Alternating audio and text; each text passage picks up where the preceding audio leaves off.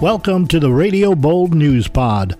I'm Mike Sakell with timely conversations for Sullivan and the Catskills and beyond. February is Black History Month, and uh, I have with me Sullivan County historian John Conway, and we're going to have a little chat based on uh, actually some material he provided me, of course, his ongoing retrospect column in the Sullivan County Democrat. John wrote a, a series of columns over the years that focused on some prominent African Americans in the Sullivan County community throughout the years. And John, I'd like to welcome you. Nice to have you here. Always a pleasure speaking with you, Mike. I appreciate the opportunity to talk about Sullivan County history. Well, you taught me a lot as far as Sullivan County history, and in particular as it pertains to Black History Month.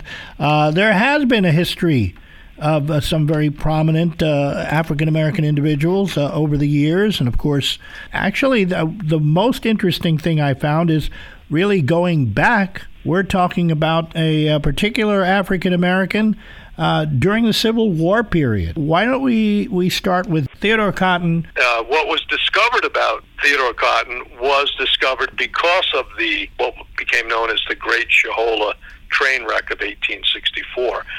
And in researching that train wreck, a gentleman from the Sullivan County Historical Society, Fred Fries, had made the journey up to the cemetery where those soldiers were buried, and he just happened upon the grave of a man by the name of Theodore Cotton. And he saw that, that he was a Civil War vet. He didn't really understand the inscription on the grave, which said twenty-sixth U S C T. So he returned back to his archives. He began to do a little research, and it turned out that uh, Theodore Cotton had fought with the twenty-sixth U S Colored Troops, which is what uh, the black regiments were known, uh, how they were known in the in the Civil War. And there were there were three or four um, of these black regiments that were made up of uh, enlisted officers who were almost entirely black. The officers were were white. Uh, and a number of them featured men from Sullivan County, the twenty-sixth, uh, probably more so than others. But some Sullivan County um, blacks fought in the twentieth uh, U S C T, uh, some in the thirty-seventh. But the twenty-sixth, I think, had had more than any others, and that included uh, Theodore Cotton, who was a resident of of, uh, of Barryville. And, and um, Theodore Cotton Um, was a pretty interesting character in that he was actually reported killed in action. The final report that was filed after one of the battles listed him as killed in action, but he was actually uh, caught and imprisoned. So imagine a black soldier being a prisoner of war of the Confederate Army during the Civil War. He probably was not treated very well. He actually was wounded severely in his leg, and that that led to his um, to his capture. And I believe that he actually lost his right leg as a result of that injury. But he did return to Sullivan County after the war, continued to live here. He became a mason. Uh, he and his sons were fairly well-known uh, masons in the area. And uh, the family owned the property here in Barryville up until nineteen thirty-five, with, when one of his last surviving daughters sold the, the property. But Theodore Cotton's a, a great uh, great story, and obviously a, a, a African-American resident of, of Sullivan County. You had noted earlier, Mike, that m- most of the, the history of African-Americans in Sullivan County is really fairly recent. Theodore Cotton and some of the others who fought in the, uh, the twenty-sixth, there were some brothers from Mamakating who fought Uh, African-Americans, uh, Eli Bennett Jackson, Henry Clay Jackson, Daniel Stanton Jackson. Those were three brothers who all fought in the Civil War. Uh, a couple of guys from Coshecton, Judson Sharp, William Neal, uh, James Garnett was another one. Uh, so there were African-Americans in the county who, who fought in the Civil War. But as you had noted, much of the history of of African-Americans in Sullivan County in terms of accomplishments and whatnot takes place much later, uh, in the, in fact, in the nineteen sixties and nineteen seventies, right, after the Civil Rights Act and, and so on. And one of the reasons for that, obviously the, the Civil Rights Act uh, of nineteen sixty-four played a big a part in that. But another reason is that we simply did not have very many African Americans living in Sullivan County. In fact, as late as nineteen thirty, so the nineteen thirty census, the population of Sullivan County at that time, year-round population, was about thirty-five thousand people. And there were fewer than one hundred African Americans living in Sullivan County at that time. In fact, according to the census, ninety-one, which is just about uh, one quarter of one percent of the population. And that didn't really increase much. Uh, we get into the nineteen fifty census, we still only had uh, seven hundred forty-five African Americans living in Sullivan County, which mm. is fewer than two percent of the population. Yeah. Uh, there was an influx at that point because we begin to see the proliferation of year-round hotels here, and they began to expand their workforces. They can no longer depend on, on the college kids to to um, to provide their their uh, workforce, and so they began to actually recruit, in some cases, African Americans from the South who moved up here and and uh, settled in Fallsburg or Liberty, wherever the their the hotel was that they were working in, and and that's really where we begin to see the first influx of, of African Americans. But it wasn't, uh, you know, even to this day, we have fewer than ten percent of the population uh, of Sullivan County is African American, and as as late as uh, nineteen eighty, it was it was less than seven percent. So hmm. it, we we just haven't had that the the quantity here to uh, certainly in the early days to provide those kinds of that that kind of history that that we talk about. Well, you know, the one thing that I found very interesting, and going back again because I was kind of following this in chronological order, on March tenth of eighteen seventy-five, this is the eighteen hundreds yet, Harvey Griffin of Monticello became the first African-American volunteer firefighter uh, in Sullivan That's County. Correct. Yeah, Sullivan County, and maybe really at the time, it might have been in all of New York State that, that uh, Harvey Griffin was, was the man that became a volunteer firefighter. That's right. Harvey Harvey Griffin was a, a resident of Monticello.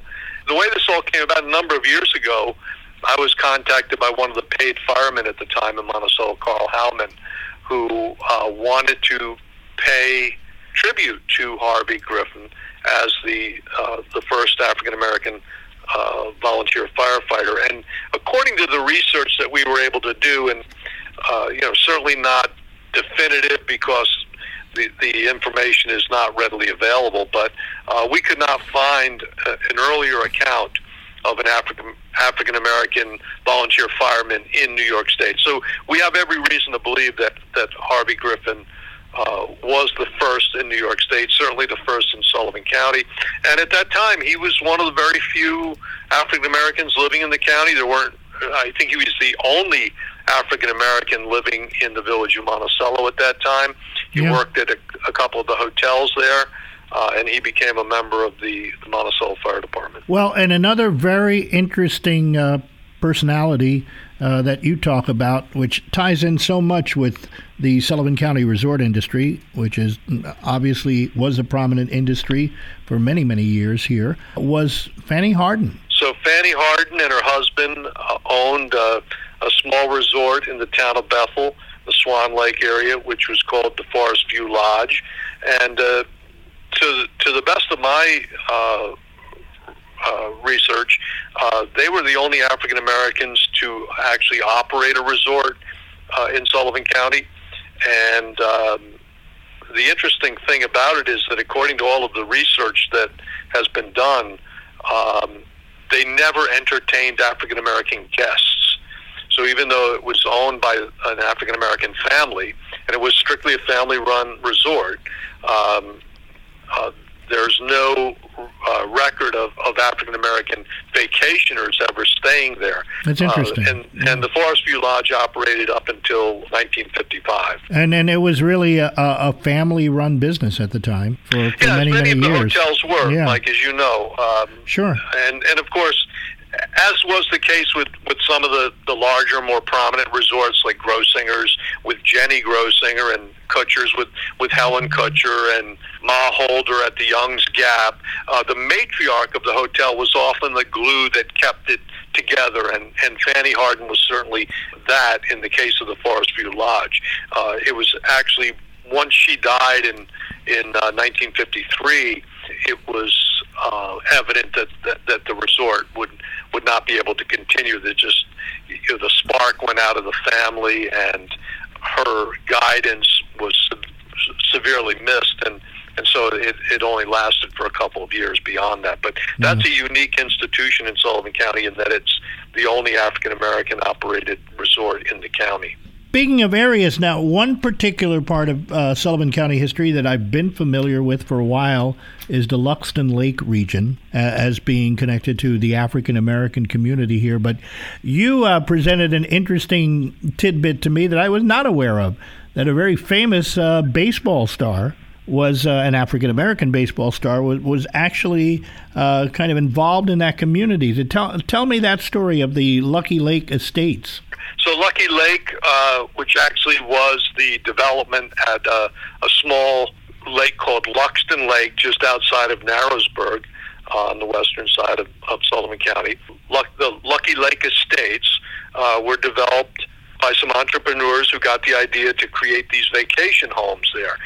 And in the early nineteen fifties, when uh, the uh, baseball giants were still playing in New York, Uh, uh, and one of the best Major League Baseball players uh, at the time uh, was Willie Mays.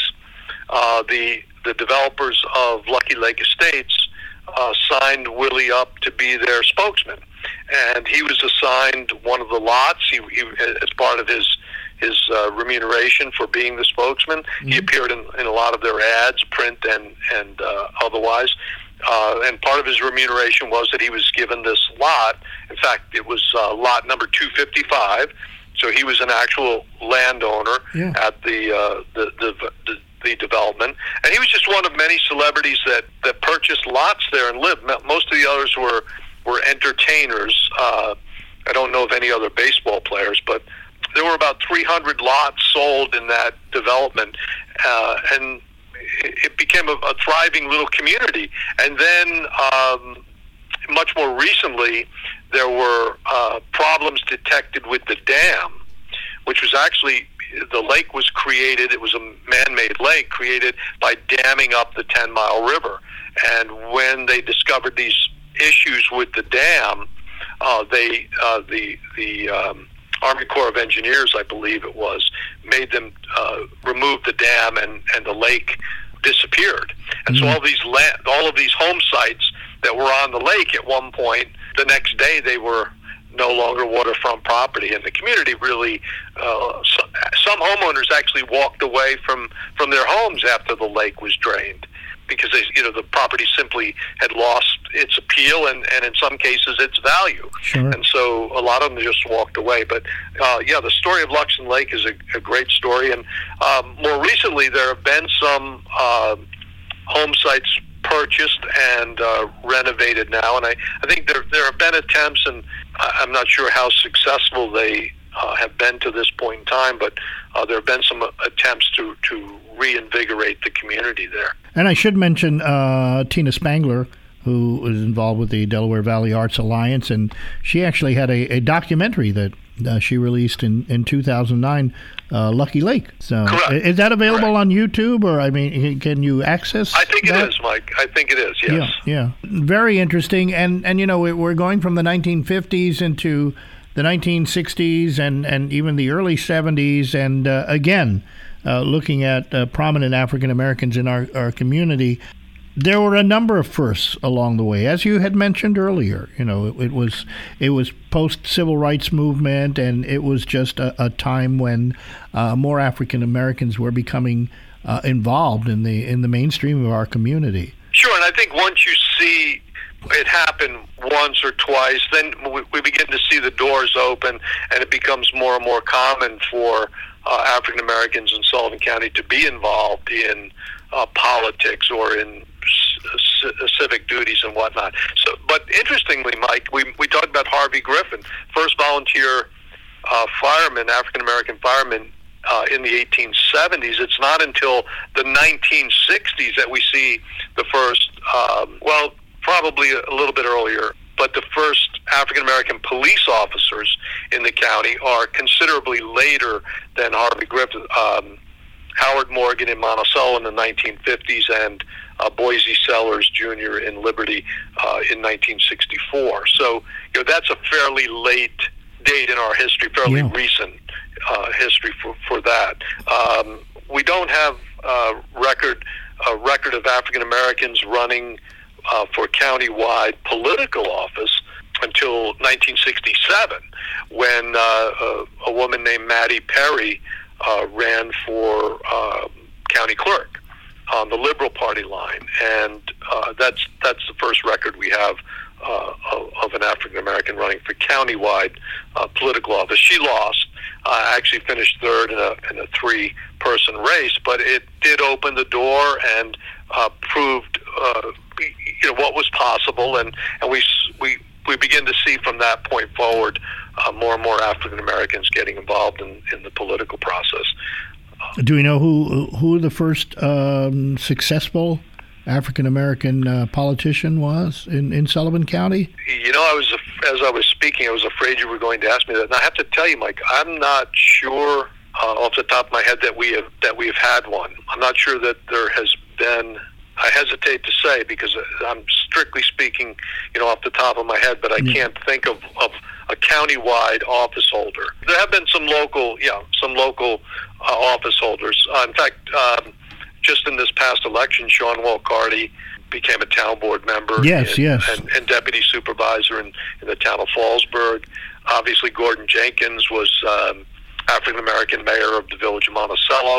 So there have been local office holders, but countywide, Uh, again, I, I don't want to be too emphatic about this because I, I'm not positive, but I'm not I'm not sure there has been an African American uh, countywide office holder yet in our history. So that's something that that uh, history's still to be made. That's interesting, very interesting. Um, you know what? I think we ran through all the columns now. I'm just trying to think how I want to kind of. Well, we can. Uh, you know, there, um, education is another. Um, area where we begin to see in the in the nineteen sixties oh, yes, and, and you and did, seventies.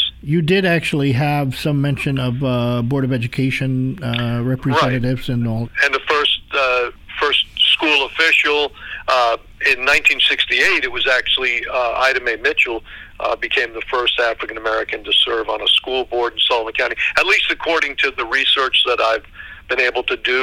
Um, I don't believe there was anyone uh, prior to...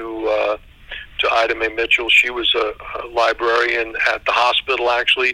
Uh, she also worked for the, uh, the phone company for a time, and she ran for the school board a couple of times, finally was elected in sixty-eight, and served for many years thereafter. I think eventually became vice president of the board, a very uh, prominent member of the, of the Monticello School Board.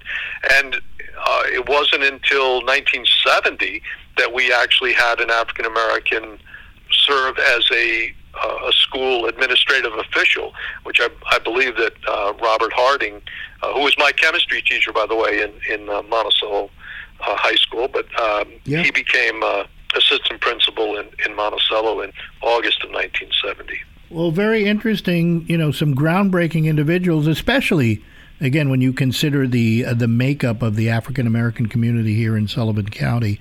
It's important to kind of highlight those that uh, pushed above and beyond and, and, and broke down some some barriers and were part of the community. And uh, I think, you know, today that's certainly continuing. Sean Walkarty, uh, a, a great example, uh, recently joining the town of Fallsburg board, but um, there was actually a, a Democrat piece with him talking about his story and, and his uh, his climb up uh, up the ladder, as it were, and, and making making his way now to both uh, teaching with, with several uh, degrees and uh, and the fact that he's a town of Fallsburg councilman. And also, uh, by the way, Mike, simultaneously serving on the, the Fallsburg School Board, and I'm fortunate enough to uh, to count Sean uh, among my friends, and I know him fairly well, and uh, just a, a super nice guy, and I, I think he, I have no doubt that he will be a, um, an asset to the, the town board and to the, the school board. Oh, absolutely, absolutely. And and Sean Walkarty is is the type of person that uh, that you look at and you know you're, that he's inspiring others within the community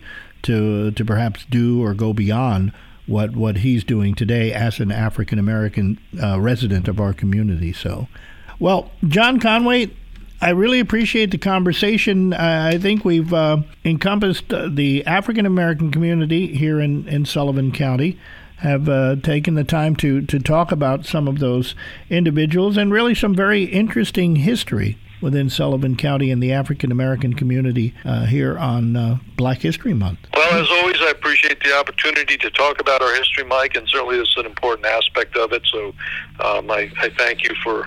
Well, I, giving me a chance to discuss it. And I appreciate your research. You know, it's the, it's the kind of thing that I wanted to certainly mark February as Black History Month, but beyond that, take it to the local level. And uh, your your many re- years as Sullivan County historian and the research that's gone into it, uh, you taught me a lot about, about that particular aspect of Sullivan County history. As always, John, thank you so much.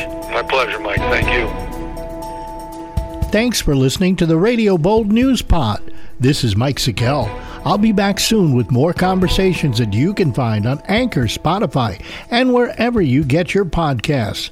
And always at radio bold dot com.